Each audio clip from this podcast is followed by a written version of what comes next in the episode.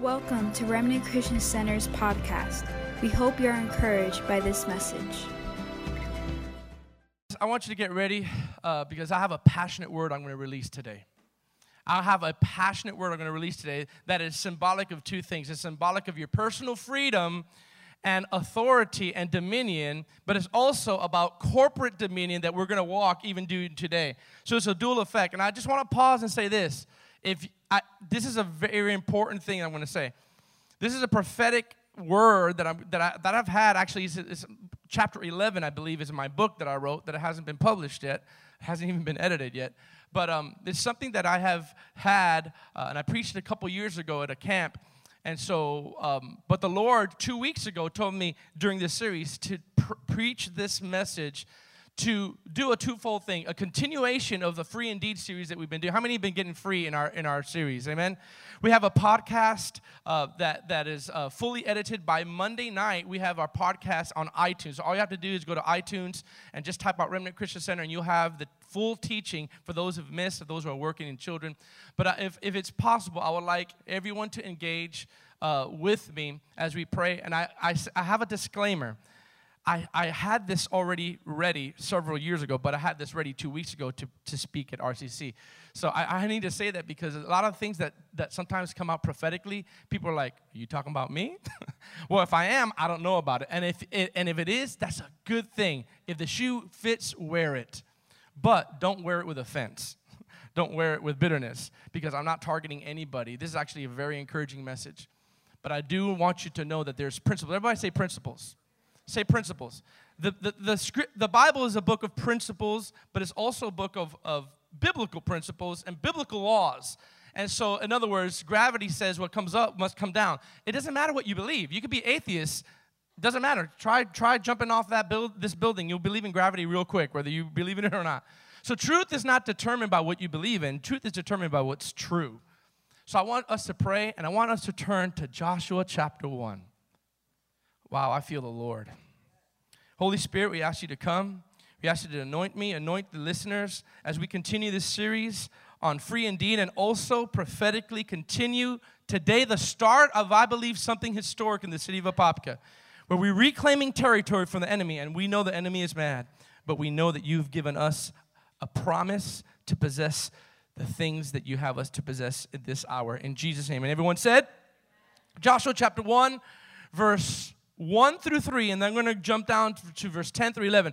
Now, I want you to hear me today through the eyes of revelation through the eyes of the Holy Spirit because I'm going to share a story. And out of this story, I'm going to harp on three phrases and phases. I'm not trying to rhyme, but, I, but it, it rhymes. Three phrases and phases to the place of maturity and sustained dominion. What good is it if we have freedom, but we don't have the sustained dominion and authority that God has given us? Freedom is not a momentary thing. Can I hear an amen? Freedom is not just one well, one time thing I got free and then 2 weeks later you're bound by the same thing. And as you've learned through this series that freedom is not only from demonic powers, freedom is from emotional pain, from uh, things that we haven't dealt with from offense. We talked about offense a couple weeks ago. We talked about fear last week. And the Lord, you, you told me, many of you said, I got supernaturally free. Many of you said, from fear and anxiety. Do you know that fear and anxiety is a bondage? That was two people. Thank you for that. Amen. I'll go on this side. Do you know that fear and worry and anxiety is bondage? Have you ever suffered with anxiety and worry? You will know that it's bondage. Unless you know it's not bondage, you won't be free to get that from me. So you have to understand this is going to uh, uh, cement us what we're doing. And then uh, towards the end, I think it's next week, I'm going to end the series I want to talk about the freedom from sickness because I haven't talked about that. And I wanna, we're going to have a healing service next week in the name of Jesus. Amen. Bring, I'm, I'm, I'm not joking. Bring people that are sick next week because we're going to believe God to supernaturally heal them. I know that in a Sunday morning service, that's hardly ever preached anymore in America, that bring the sick to a church. But we're going to believe for that because that's bondage. Amen. Look at this. After the death of Moses, the servant of the Lord, it came to pass that the Lord spoke to Joshua, the son of Nun. If you don't mind, I'm going to preach a little bit this morning. Saying, Moses, my servant, is dead. Say, Moses, my servant, is dead. What an introduction to ministry. Now, therefore, arise, go over this Jordan. Say, go over this Jordan, and you and all the people to the land which I am giving to them, the children of Israel. Every place that the sole of your foot will touch upon, I have given you, as I said to Moses. Verse 10, jump down to verse 10. Then Joshua commanded the officers uh, of the people, saying, Pass through the camp and command the people, saying, Prepare provisions for yourself, for within three days, watch this, you will cross over the Jordan. Say, cross over the Jordan. This is significant. Say, cross over the Jordan. When you cross over the Jordan, look what it says to go in and possess the land which the Lord your God has already given you to possess. Some of you with a prophetic edge know where I'm going. Go in and possess what I have already given you to possess. So I want to I want to share something with you. There's a there's hidden prophetic implications about this story that I'm going to hit three main pillars of the progression of freedom because everyone wants the destination, but no one wants to go through the process. But the process is essential because you can't shortcut certain things to get to a place of greatness, to get to a place of vibrancy, to get to a place of victory, to get to a place of holiness, to get into a place of maturity. Come on. Maturity doesn't happen by osmosis. Wow, no amen to that one. Maturity does not happen just because you love God. Maturity happens by you being intentional about growth. Now, you have to understand something the history with Joshua and Moses was very significant to, to help you give a backdrop of what I'm about to share. Joshua, Moses was everything to Joshua. Joshua was the assistant, the right hand man to Moses. As a matter of fact, the Bible says that Joshua, when he was, uh, he was one of the first ones to have the, the, the right heart with Caleb to go and spy out the land. We're going to spy out the land. We're going to walk on the land today to, to get to, to see if there was a good report and everybody else had a bad report and he, only joshua and caleb came with a good report because they saw with the eyes of the spirit. Everyone said we can't. It's too dark in apopka. Come on somebody. It's too bad it's too it's too bad in apopka. No one can do that. No one could reach it's just one church. You can't one church can't do that. I know that one church. But but joshua and caleb spied the land the promised land and everyone said we can't do it moses. I'm sorry to tell you. Sorry to pop your bubble. I know you have some good dreams to reach this land but we can't do it. Joshua and caleb tore their their, their robes and said, What are you talking about? We got God on our side. We could do this. And as a result, God made everyone else stay in the wilderness, and only Joshua and Caleb entered into the promised land. Joshua was also the one that was fighting the battles, and the, the good old Moses was just, you know, the intercessor lifting up his hands, and Joshua was fighting all the battles. And, and Aaron and Hur would lift up the hands of Moses, and as long as the hands were, of Moses were lifted up, the Bible says the victory was brought to the children of Israel. And I can see Joshua saying, Bro, don't put your hands down because I'm about to lose if you do. The Bible says every time his hands went down, the people lost. Every time his hands were up, symbolically of being in that place of action and intercession, faith without works. All right?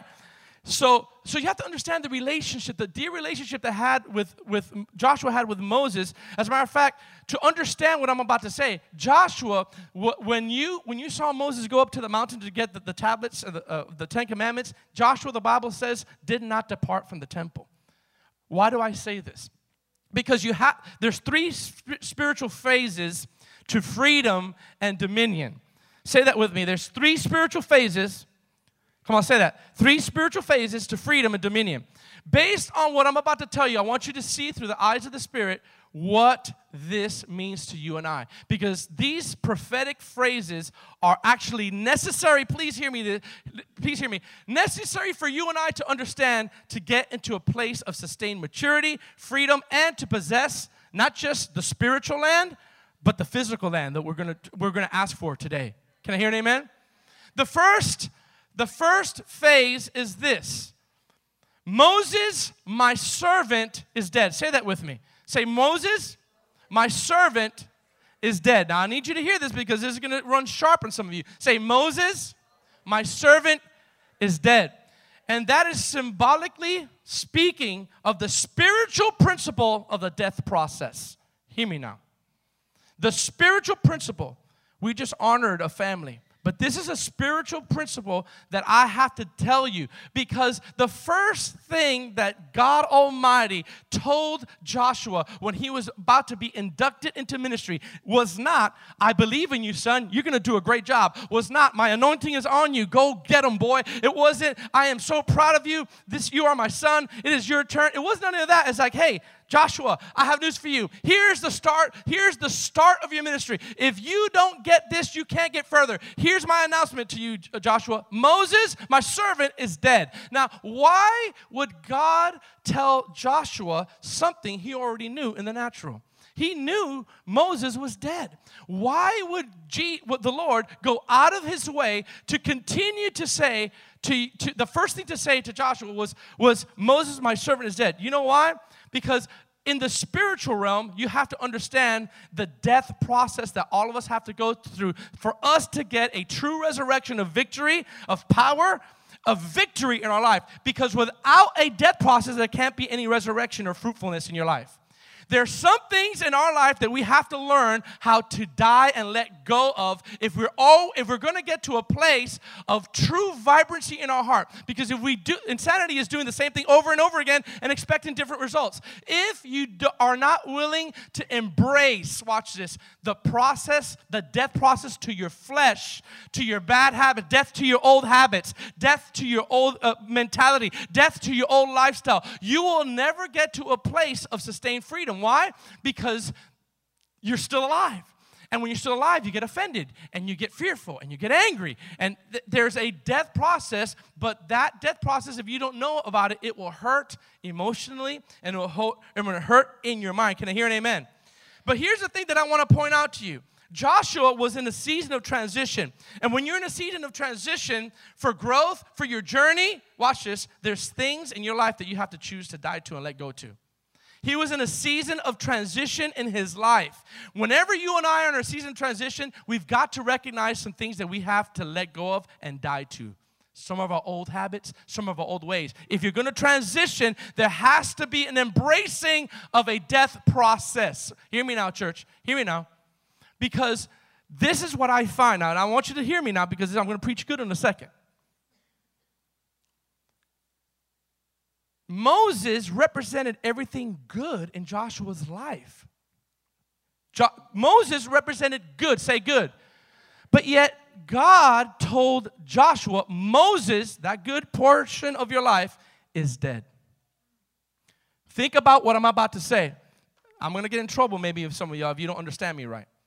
It's important it's important to hold back, to hold on to the the good experiences of your past, the good moments where God visited you in the past, the good financial breakthroughs in the past. But if you're not careful, for the fact that you're not having a, a, a vibrancy in your heart now, you will be choosing to be stuck in the good old days where God used you five years ago and God used you 10 years ago, and all the good that you are holding on to will actually stifle and, and make you stale, stale with the new revelations that God wants to give you today, the new testimonies you guys want today and the new victories you got today. Here's, I got news for you. There's people that are stuck in the good that happened 10 years ago, the revelations that happened five years ago, the mission trips that they went on 10 years ago. Come on, man. The, the, the, how the Lord used them 10 or seven years ago. And what happens is they're stuck in that good memory because they don't have enough victory for today. So the only thing that they could pull from is five years ago when they went on a mission trip because they have very few testimonies today. There's something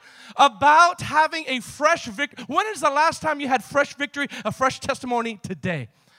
I'm not talking about how the Lord used you five years ago. I'm not talking about how the Lord encountered you 10 years ago. We need to hold up, we need to appreciate those. But if we define our Christianity by the good old days, we will never progress to have a new, fresh revelation today.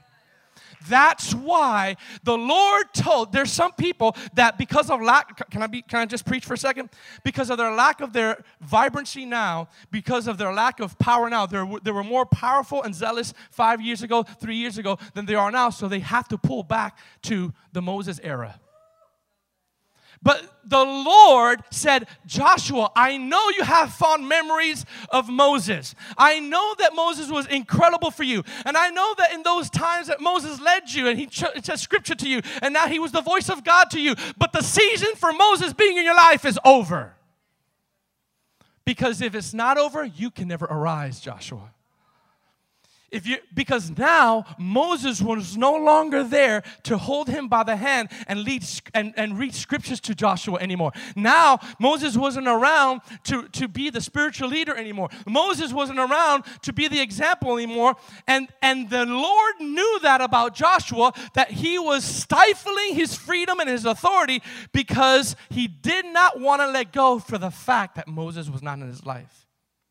He didn't want to let go of the good times in the past, let me tell you something.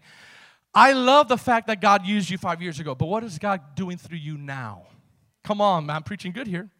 I love the fact that the Lord encountered you three years ago, but are you getting fresh encounters today? Moses, my servant, is dead. There was an exclamation point from the Lord it says, You have to know that if you don't progress and move on, from these moments that were good, then you will be stuck in the old revelation, and I want to give you new stuff. Here's the thing look at me. The Bible talks about old wineskin. I don't want to say something really clear. Jesus talked about old wineskin, and he never said that the old wineskin was not fruitful in its day. The old wineskin was useful in its day. The old wineskin was great in its day. Jesus didn't say the old wineskin is bad. He says, no, the old wineskin is good for that day, but for the new wine that I'm about to pour out, you need new wineskin for the new wine. So a lot of preachers talk bad about the old wineskin. No, it's the old wineskin was good for the day, but today there's freshness that I want to give you. But you, if you're stuck in that old mentality that I used you 20 years ago, and you're never pursuing, and you have a new revelations with God, then you're going to stifle your growth. Watch this. And Moses, in that time, was an old wineskin that worked well. And the Lord said to Joshua, That's old wineskin that's dead. That was good in its day, but it's your turn to arise. It's your turn to take responsibility for your freedom. That got two amens. Because if we don't learn, if we don't learn this principle, we will be stuck in the past. Everybody say the past. And I could almost hear the Lord saying, Joshua, I'm glad that you have these great memories, but if you don't let this go. If you don't die to some of these areas in your life, not just the bad things, but if you don't die to the way that I used Moses in the past, you will never walk in your destiny. Can I hear an amen? I don't even want to go there, but there are some people that are riding the coattails of their family for a vibrant walk with God, and that's not going to work in the kingdom of God. Just because your father and mother are Christians doesn't mean that you have a vibrant life in God. Just because your whole family goes to church doesn't mean that you are vibrant in your heart with God think I'm preaching better than you're saying amen this morning. Look, look at this. Look at this. It's not how we start, it's how you finish. But that's how many people look at Christianity. They say, Look, I started well 10 years ago. 20 years ago, boy, I would lock myself in the closet and I would pray for hours. Boy, I, those days were good. And God is saying, Moses is dead. Think about, think about the shock that Joshua had when he's on the scene and the Lord says, Come here, Joshua. I'm going to introduce you to ministry now. Oh, this is awesome. He's going to say something incredible that I need to hear. What is it, Lord? I'm, I've been studying, okay? I've been doing, I've been ready. I'm preparing my heart. Here's my, here's my, here's my, here's my prophetic thing for you, Joshua. Ready? Yes, give it to me. I'm, I am waiting for the Holy Spirit to come on me right now. Moses, my servant, is dead. Joshua, I want you to know this that there's things that you have to die to. In order for you to get to where I want you, there's things that you have to die to. Can I hear an amen? If we're not moving in the same power and the same zeal that we had five years ago, seven years ago, three years ago, there will be a tendency, watch this, hear me now, to stay parked in comfortability and we stay parked and not progressing because all we're doing is having the memories of our youth or the memories of when God used us. My friends, there has to be fresh victory today because you'll never get free if you're living from past victory. Come on, man. Let me tell you, you know what the Bible says? I'm, I'm going to say something shocking to you. The Bible actually says in the NLT versions not to wish for the good old days. Look, put that up there. I know this sounds crazy, right? But NLT, Solomon says something in, in, in the book of Ecclesiastes. Look what it says. Do not long for what? Come on, shout at me. Do not long for what? For this is not wise. What? Is that in the Bible? Do not long for the good old days. Well, Pastor George, we need to remember good stuff. I'm not saying not to remember it, is don't stay parked there. The problem is that we get parked there and we never have new revelation. And then you know what? It's a recipe for spiritual frustration because you realize you're not where you want to be because you're parked in that good old days. Listen, love the good old days, but move on. Hello? Don't compare yourself don't compare yourself with just the good old days because you're going to get depressed. Man, I was so on fire then. Well, then do something about it. It doesn't matter if you've been away from God for 10 years. In one moment, you could get right with Jesus. I said, in one moment, you could get right with Jesus. Can I hear an amen? You and I have got to realize the principle of death. Listen to me. I'm going to go to the second phrase, but before I go, say, Moses, my servant, is dead. Everyone is scared of a death process. Hear me now. Look at me. But you know what death really is? Please hear me now. Please hear me. Spiritual, spiritual death to your flesh and stuff. You know what that really is? And even physical, even physical death. Everyone is scared of dying. But you know what death is? It's a portal from one dimension to the next. Everyone always talks about going to the next level or going to the next dimension, but they don't want to go through the portal. Oh, man, that was a good place to say amen. Everyone says, Man, I'm going to go to the next level. I'm going to go to the next dimension. And the Lord says, Die. Because the portal for the next dimension, how do I know that? To be absent from the body is to be present with the Lord. It's a dimension. Death is a dimension change, it's a portal. To live is Christ, to die is gain. You know what Paul the Apostle said for all your religious people? I die daily. Not, not once a week. He goes, I died to my flesh daily because I know that if this flesh is alive in me, I'll cancel and destroy everything that God has planned for me. There has to be a recognition of the process of death in our lives in order to get to our spiritual promised land. Can I hear an amen? Can I hear an amen? And this is the, description that we gave, and I'm going to share it again. It's in John chapter 12. Put it up there, Zach. Every one of us needs to identify something that we need to die to. Look at me, as your pastor, I'm telling you, everyone, including me, has to identify things we have to die to. But if we don't identify them and we just say, well, time will heal, time will not heal certain things. If you have cancer, time will kill you. You have to deal with it. I said, you got to deal with it. I don't know if you're quiet because the Holy Spirit's talking to me or you're just mad at me. Look at this. Unless a seed falls to the ground and what? And what? It does not bear fruit, but if it dies, it will produce much fruit. It will produce much fruit in your life, spiritually, emotionally, through this unfortunate tragedy with this family. I know right now I could close my eyes and I can almost see Kamari, who I never met, smiling down and saying, I'm a seed. you have to understand that all of us must embrace this. If we run away, if we run away from things that we need to deal with, we will, we will shortcut the freedom process in our life. Can I hear an amen? Your calling is basically this. Jesus said, Deny yourself, pick up your cross, and follow me. All of them revolve a process of death.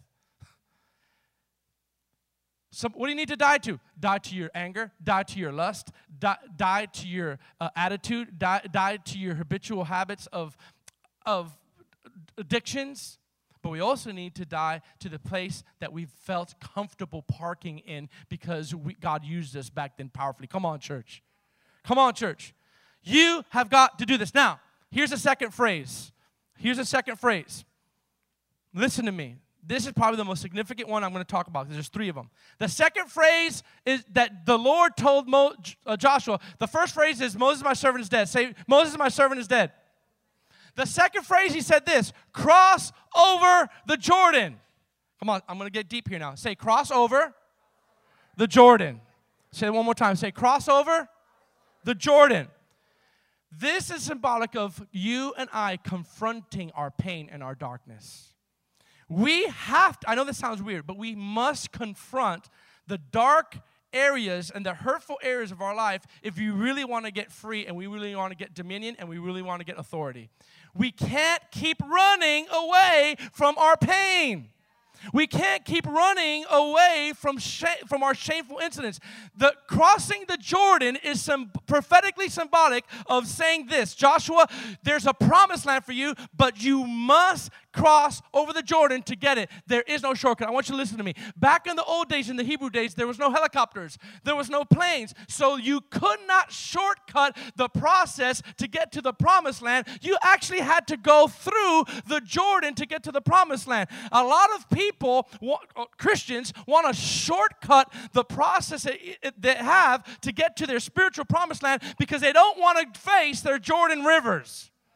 And the reason why jo- Jordan River is significant, what you say, why is Jordan so significant? I will tell you why. Listen to me, this is prophetic. You're going to be free here because the Jordan River was the darkest, the murkiest, the ugliest, the most undesirable river in, river in Israel, and it's proven in Scripture.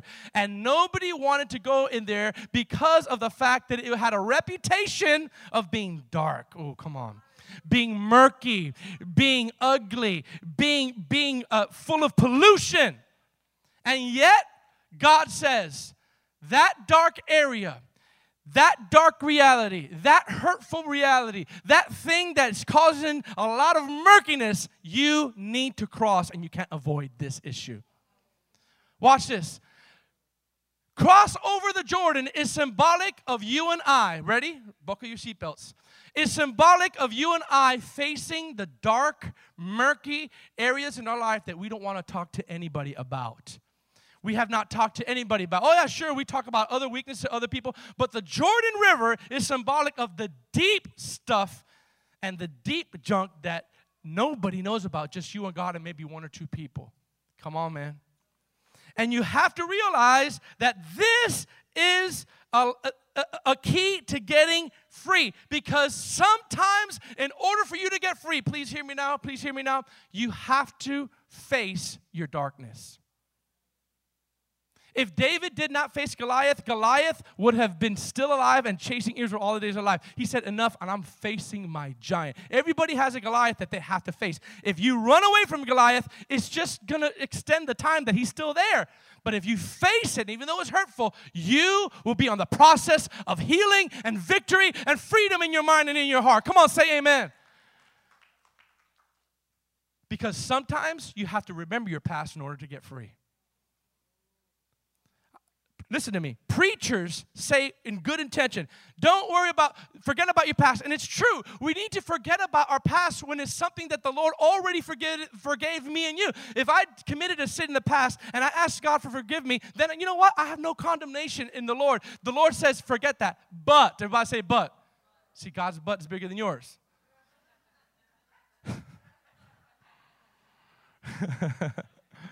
hey, to the pure, all things are pure, okay? But, but, watch this, but what happens is sometimes the experiences in our past are so painful that we choose not to remember them and we convince ourselves that it didn't happen. We convince ourselves because it's too difficult. Oh, come on, it's too difficult to talk about. It's too hard, it's too shameful to deal with. So we just say, "Hey, let's not talk about that. Let's just go to another subject." And because we don't talk about it, and because it's, it, we don't want to face it, doesn't mean it's eliminated from the Jordan River of our lives. Do you have to remember that sometimes we need to remember our past in order to get free? Because God is not interested in exuberance and excitement. He loves that. But He's not interested in exuberance and excitement. He's interested in your heart. What's really in your heart? What's really in your mind? But you have to understand this the murky areas of your life, the dark areas of your life, the secret areas of your life, that's your personal Jordan River.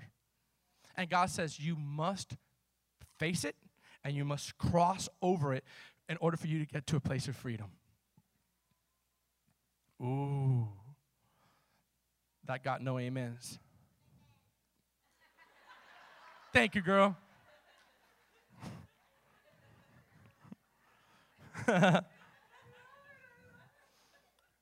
Look at me. I'm going to say something profound. I need the musicians to get up here, the worship team. The Jordan River was so murky and dark that on the surface it appeared that nothing was in there. That there was no there was no darkness, there was no junk, there was no pollution, there was nothing like that. On the surface, everybody say on the surface. Come on, everybody say on the surface. See, Christians have a lot of things on the surface. Can I preach this morning? A lot of Christians are like, "Hey, how you doing?" Like Donnie said, and they have that smile, and to and to appear strong, and they're having a miserable week. How you doing? Blessed and highly favored of the Lord. No, no, no. That, you're blessed and highly favored whether you're having a bad day or you're having a good day. But we get all religious and say, "Oh well, you know, everything's good." No, maybe things are not good, and you need to talk about it.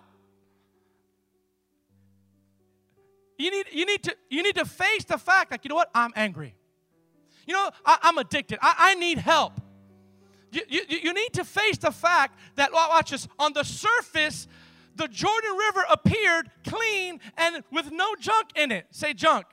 Because nobody knows the real junk in the Jordan River until you cross through it until you cross through the Jordan River. Then you will realize what's truly in the Jordan River. When you start putting your feet in there, you start realizing all the junk that's in the Jordan River starts to come out. And if you're not careful, you'll be scared by what you see. But what happens is God says, This is the recipe for freedom. You must cross over the Jordan. You must face it, Joshua. It's going to be murky in there. It's going to be dark in there. It's going to be hurtful in there. It's going to be shameful in there. But you must walk and choose because if you don't, you'll stay stuck in that bondage, in that sorrow, in that depression. You must face your past. I love the Lion King. I could quote Lion King all day. But when when when uh, Simba was destined for greatness and he was running away from his call, he was running away because he did not want to face his Jordan. He was running away because he didn't want to face his, his, his murky areas of his life. And then you see Rafiki hit him in the pow, in the head. He's like, What was that for? And Rafiki was like, Doesn't matter. It's in the past. And I start thinking, you could do two things with your past. You could either be abused by it or you could learn from it. But to learn from it, you got to face it. Say, face it. Say, cross the Jordan River. Say, cross the Jordan River. Now, watch this. I want you to turn to Second Kings. I'm going to leave, go to about 1205 today because I want to hit this home. How many getting something this morning? Say, Moses, my servant, is dead. Cross over the Jordan. Now, look at someone that was called by a prophet to face the Jordan. Hear me now because I'm going to tell you something deep. Say, face the Jordan. And he did not want to. Do you know that there's Christians here today, all over the world, that God is calling, face your Jordan? Everybody has a Jordan. I want to say this right now. Everyone, including me, everyone has a Jordan. Now, it may not be as murky as others, but everyone has a Jordan River to cross. Everyone.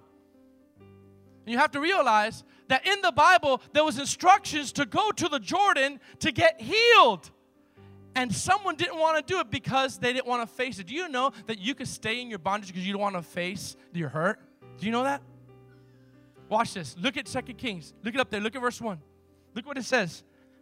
Are you ready? Now, Naaman, a commander of the army of the king of Syria, was a great and honorable man in the eyes of his master, because by him the Lord gave victory to Syria. He was also a mighty man of valor. Watch this. But he was a leper, Jordan. That's a, there's, a, there's an area, bam. There's an area there that was a stain in his life. He was a mighty man. You know, you could be mighty outwardly and struggle inwardly.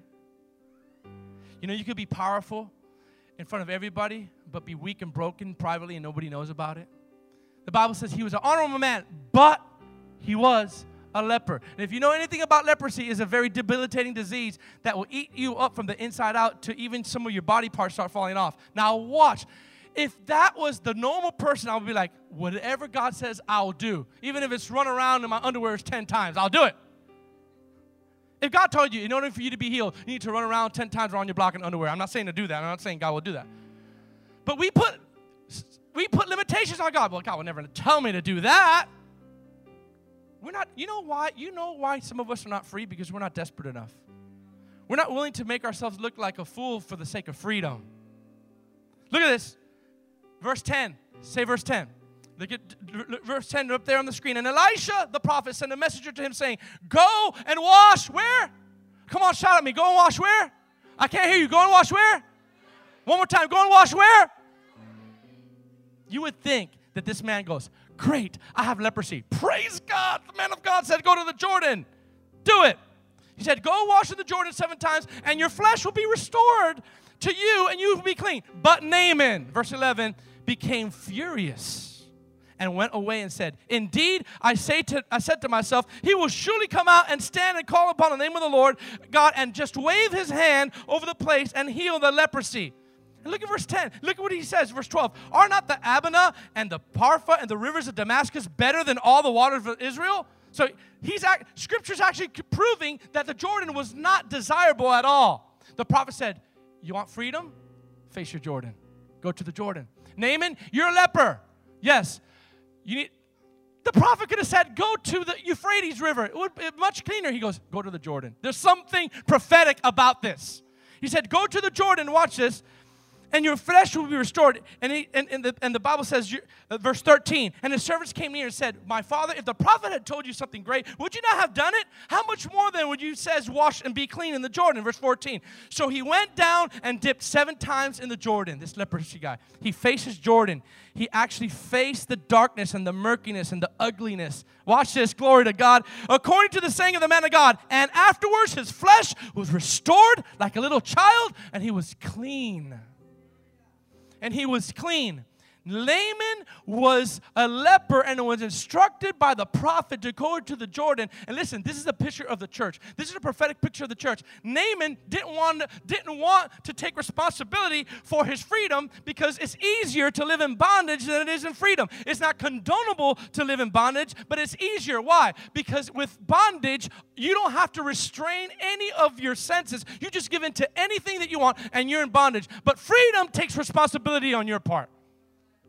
So here's the picture of the church. He said, I thought the prophet was going to wave his hand and heal the place. That's the picture of the church today. If pastor just he- lays hands on me, if I come up to the altar, if I just lay hands, if the, if the leadership just lay, lay hands on me, I'll be clean. But don't tell me to give up smoking. Don't tell me to give up drug addiction. Don't come on, I'm preaching good here. Don't don't tell me to give up lust. Don't tell me to give up infidelity. I just want I just want the pastor to wave his hands over me. It's a picture of the church today. They don't want to take responsibility. They want someone to pray for their healing, and they just want someone to wave their hands over the place, and everything magically is going to be good. Your, your addictions, your lust, your anger, your bitterness is magically just going to go away because some man of God waved his hand. It's not. It's not. You have to face a Jordan. Look at me. Say, Jordan. You have to face a Jordan. But when he did, listen to me. I am surprised. Look at me. I'm almost closing. I am shocked how many people wants to stay with their spiritual leprosy because they don't want to face their personal Jordans. Woo!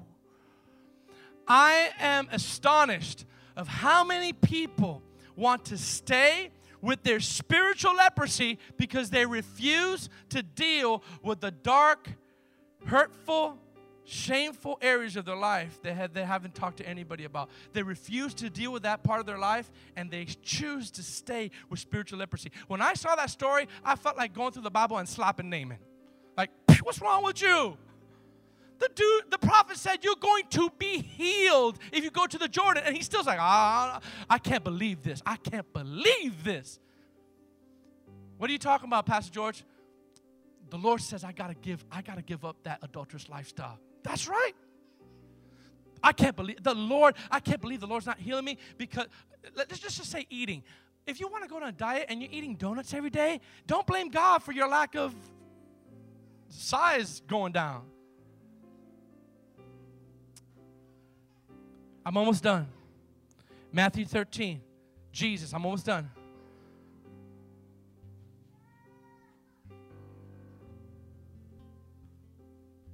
If we could have my, my, Michael here, Michael, someone could get him, our drummer.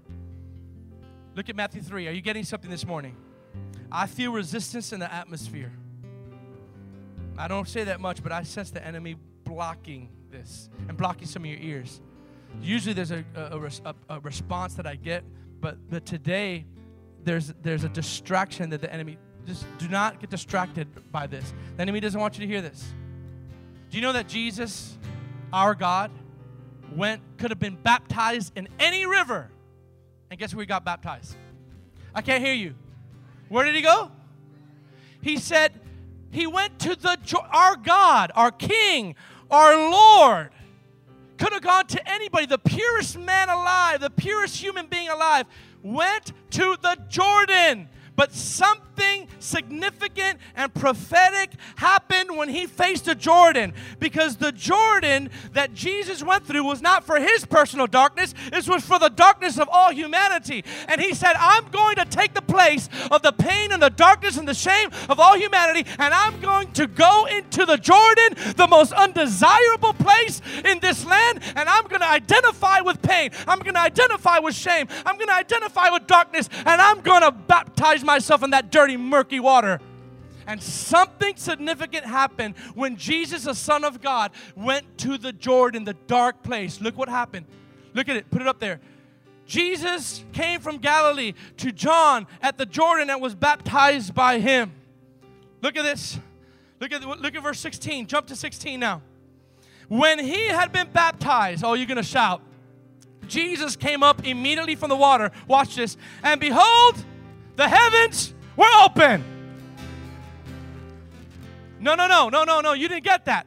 Immediately when he chose to go to the Jordan, immediately when he got up from the Jordan, the Bible says the heavens were open over him. Watch this. And he saw the Holy Spirit descending upon him. You know what's going to happen in your life when you finally say, Moses, my servant, is dead, and you face that dark area of your life, that tendency of your life, and you face it and you own it, and you face that Jordan River. What's going to happen is that the windows of heaven is going to open over your life, and you're going to see the Holy Spirit come in power over your life and in freedom. Come on, shout. Why? Why? Because why freedom? Why liberty? Because the Bible says where the Spirit of the Lord is, there is liberty. And he didn't see some weird stuff coming on him, he saw the Holy Spirit coming on him. So when you face your Jordan, guess what happens? Open heaven comes over your life and liberty comes in your life. But you have to go through the Jordan. Naaman went through the Jordan and he didn't want to and he got healed. Jesus of Nazareth went to the Jordan and as soon as he got up from that dirty, uh, dirty murky, rotten, hurtful, shameful place, open heaven. Woo! Open heaven over his life immediately. You want to open you want to open heaven over your life, my friends? Do you want to open heaven over your life? Face your Jordan. Go to your Jordan. Go, stop running. See, this is inner healing. You got to face your Jordan. Some of you, I feel this from the inspiration of the Holy Spirit now. Your Jordan is maybe not something that happened to you, it's something that you feel about yourself. You feel like a failure. I just heard that from the Lord. You feel like you're failing, and that's your Jordan. You got to face it. And God is saying, You're not a failure. What defines failure? You know, I told him, I turned my son Jonathan the other day. I said, son, Michael Jordan failed more times than he succeeded. And he's the greatest basketball player that ever put. He got, he got cut from his high school basketball team. And he became the greatest basketball player that ever. I'm a Magic Johnson fan. But Michael Jordan was the greatest basketball player ever. Why? Because he did not allow failure to define him.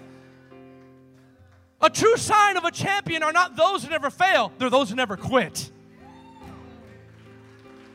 because everyone's gonna fail. If we judge our success by failures, then we're all failures. But if we judge our success by not giving up and quitting, a righteous man falls seven times, yet seven times he gets up. Be not weary in well doing, for in due time you shall reap if you do not faint. You know the third thing that the Lord said to Joshua? He said, Moses, my servant, is dead. He said, face to Jordan. And then you know what he said next? The last thing, the next fr- last phrase, and then I'm going to close is arise. Go. Say arise. Say arise. Go to the land that you're going to possess, what the Lord your God has given you to possess. That is symbolically of the place of freedom and the place of sustained maturity in your life.